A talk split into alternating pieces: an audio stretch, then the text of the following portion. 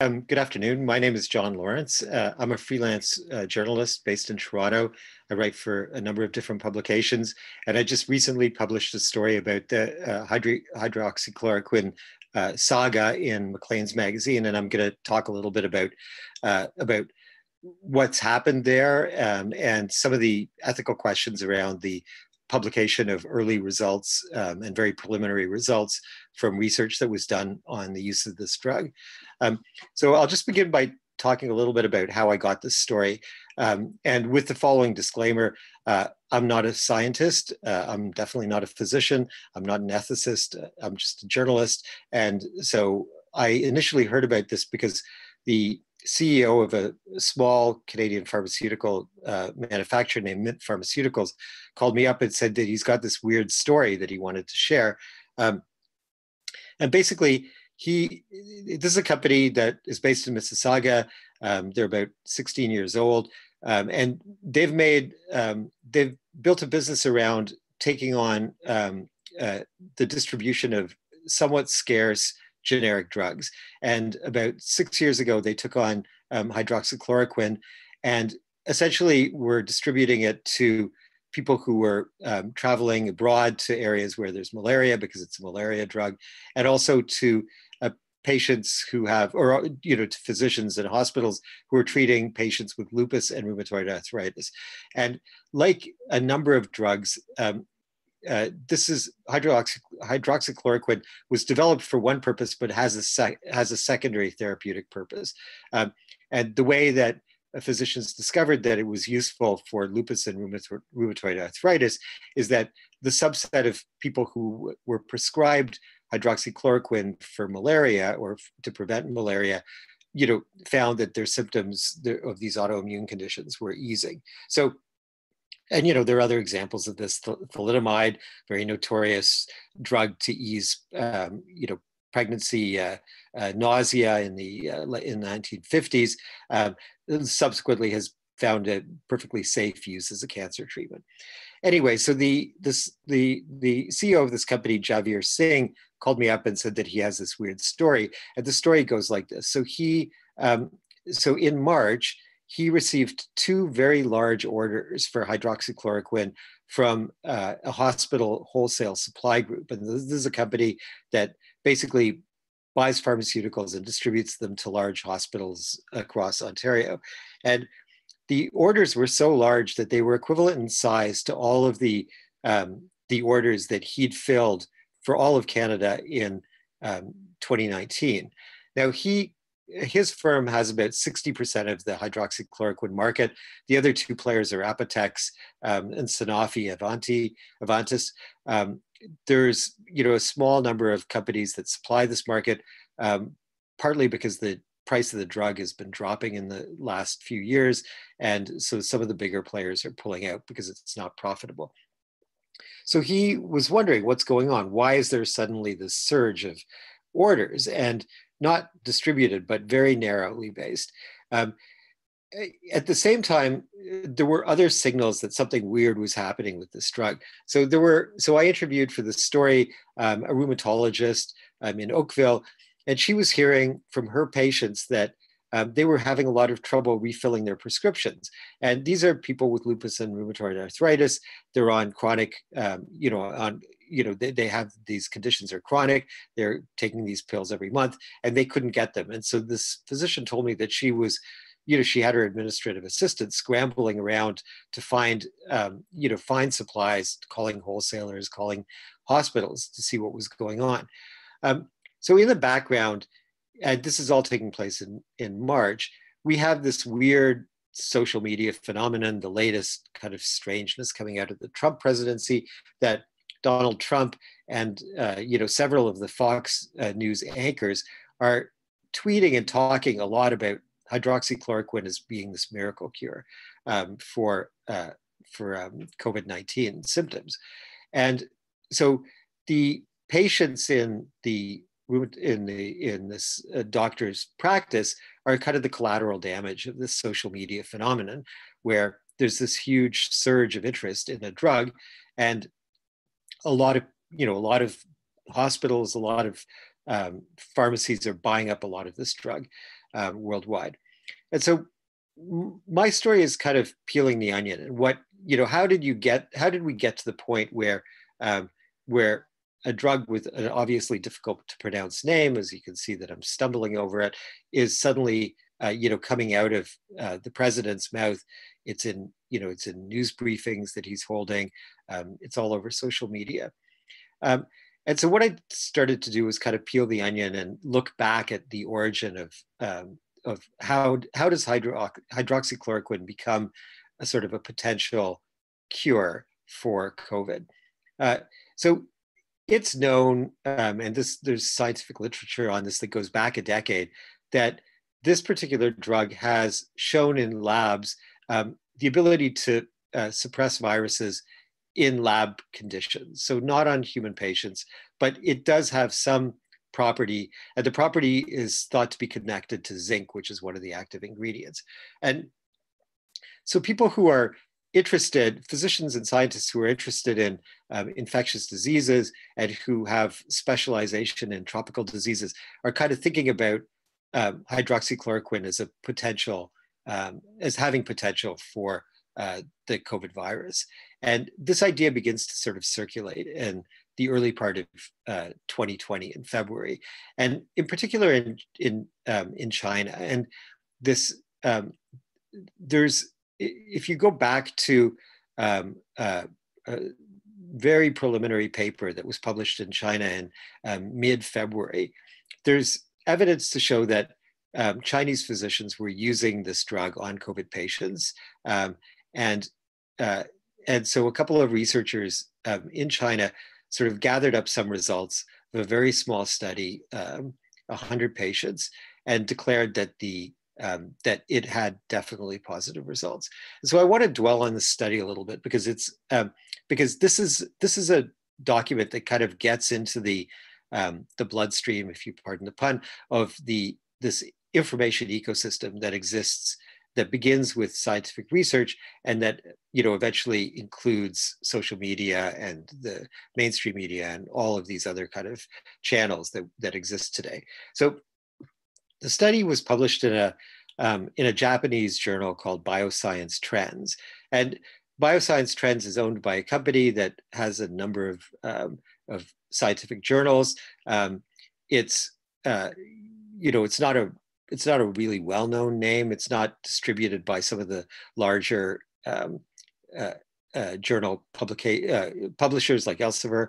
Um, and this um, this document came out, as I said, in mid-February. But the sequence of events that um, that precedes it immediately, that precedes the publication of this very small study is notable. So on February 16th, the Chinese government um, has a briefing in which they declare that hydroxychloroquine is uh, a useful drug in treating um, COVID patients and basically says to physicians in China, go for it. Uh, on February 18th, the paper that I've been referring to is submitted um, for publication in this Bioscience Trends journal. Um, it's submitted for publication and accepted on the same day. And this is two days after the Chinese government have kind of given their thumbs up. And on the next day, on February 19th, it's uploaded to uh, a non paywalled site, um, which makes it accessible to anybody. Uh, and so, so in three days, you get this remarkably swift uh, movement of information uh, from, you know, from, you know, a government source onto the internet. And um, there's no evidence of peer reviewing in the um, that's taken place in the uh, you know, in the in this report. Um, the report doesn't include, you know, kind of standard disclaimers um, that you see in other journal uh, publications. You know, uh, you know, a section talking about the weaknesses of the study, um, uh, or you know, other questions to raise. Uh, it's just put out there as being a very positive result. Uh, the the labeling on this report is also very important to note. Um, and I just noted it here. Um, the headline says um, breakthrough, and the um, and it's released under uh, it's released uh, uh, sort of under a tagline that says advanced publication, and so essentially it's um, it's kind of getting to the front of the line. It's made available, and it becomes part of the information ecosystem about COVID. Um, in in the next couple of weeks, the um, a French microbiologist who's kind of a renegade character. He's based in Marseille. Uh, Marseille um, is you know is also poking around hydroxychloroquine. He's had you know experience in treating malaria and other tropical diseases. Um, you know he's got done lots of work with um, you know with viruses and, uh, different types of infections, and he's a real enthusiast for hydroxychloroquine. And he's also a believer in just kind of trying stuff. Um, and so he publishes another small paper, which has um, a sample size of 26. Um, and it makes reference to the Chinese paper um, in the footnotes. And like the Chinese paper, it's very enthusiastic about hydro hydroxychloroquine. And like the Chinese paper, it's, it's made available. Um, there's no paywall to access this document. It's just, it's now out on the internet. Um, so when I was doing the story, I came across a, uh, study that um, the Journal of the American Association of Medicine um, uh, did after the whole hydroxychloroquine kind of melodrama blew up. And it looked at the um, internet searches of the phrase hydroxychloroquine um, and a few other words that suggested people were looking for it in pharmacies. And it's an amazing uh, chart and it's a quite an interesting study because you can see that um, that there's this abrupt spike, and the spike happens in two phases. The first phase is when Elon Musk, who's the um, the head of Tesla, um, tweets out um, something about the uh, about these French and Chinese studies, and then there's a steep curve, and it goes straight up, and then Trump gets a hold of it, and then the Fox News people get a hold of it, and suddenly there's this huge volume of searches taking place. And then just as abruptly as it goes up, it drops back off again as there are news stories about uh, about uh, people in I think in uh, primarily in Africa who've obtained large number you know large quantities of uh, hydroxychloroquine and are self-administering and die um, in several cases. And this kind of makes the story subside temporarily. Um, so the question that I have and that um, I found very interesting in this in this whole situation is, you know, is, are, what is the, um, you know, how should we sort of approach information of this nature? Uh, so I'm a journalist. I work in a profession that's absolutely guilty of overhyping um, preliminary scientific research data, especially when it comes to um, diets, when it comes to medicine, um, you know, uh, test drugs of different sorts. Um, so there's a lot of reporting that goes on, which raises people's expectations, tells them that you know eggs are good on one day and they're not good on the next day. Uh, so so this is a problem that the media faces, and it it's um, you know it's a, it's a, it's an acknowledged problem. But my question is whether there's a comparable question, a comparable issue around making available uh, highly preliminary um, research data. Uh, so I spoke to an ethicist who's connected to the Center for Ethics, and uh, you know we discussed this. Um, so he had a look at the you know some of these very early studies, and he's a scientist, he's a neurologist, um, and he said, well, you know, to me it's very legible uh, that these are preliminary studies, and there's there's nomenclature to indicate that um, you know that it's it, you know, it's not a kind of a gold standard. Um, you know, most people understand that these are very small sample sizes. That, uh, and so, so on their face, the studies, you know, are probably, you know, doing what they're supposed to be doing, but they are uh, being made available. Um, one of the um, uh, one of the issues that this uh, this incident has reminded me of was took place about 15 or 16 years ago when there were there were um, there were a fair number of scandals involving some of the leading um, you know uh, scientific and medical journals in the United States, including the New England Journal of Medicine, and it had to do with the disclosure of conflicts of interest. And so there were senior editors of those publications that you know had to resign um, you know because it, it was discovered that drug companies were paying for research that was being presented as impartial. And now we have a system where, um, you know, where this kind of disclosure is quite routine. And so the information is available to readers about whether or not, you know, a pharmaceutical company participated in the funding of a research uh, project or clinical trial. And then, you know, and then the reader can make a decision about how much credibility they're going to give that study. Um, I don't think that there's any similar kind of um, uh, system in place for very preliminary, uh, very preliminary research. Uh, and you know, it's not hard to see that this is an almost impossible um, uh, thing to expect because we have like a, and a, we have a huge amount of scientific research available. Uh, you know, there's you know, you know, people people post their you know their uh, papers before they're accepted for publication. This has become a routine thing. There's the whole gray literature um, phenomenon, and so so it's it's very possible for information like this to get into the bloodstream of the global um, information ecosystem, and you know with with highly deleterious results because people did die as a result of the hype around hydroxychloroquine and you know, and it, it's still the subject of, you know, a lot of controversy now, which I'll, I'll get to in a moment. Um, so the, uh, so I think that it really, um, I think the, the attention then should swivel in the direction of the uh, regulatory authorities. And in North America, we had two very diff- starkly different responses. Health Canada was quite um, cautious around hydroxychloroquine. It did not um, authorize off-label use, for example.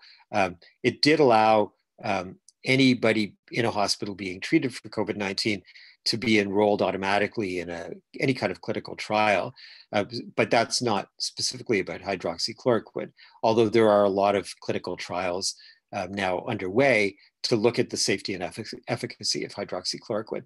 The United States was a very different story, and the FDA, um, which is you know like a lot of American um, federal agencies is subject to highly politicized decision making these days, um, uh, made a decision in March to allow doctors to prescribe um, hydroxychloroquine in combination with erythromycin and you know and, um, a few other uh, agents um, on an off-label basis, and um, so there was a uh, it we there's, I'm going to skip to the end in a moment, but there's uh, there's evidence that this was a widespread pra- practice.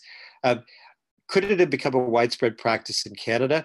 Well, it seems clear that the these very large orders that uh, Mint Pharmaceuticals was seeing um, had may have had something to do with the fact that um, hospitals wanted to be ready for something.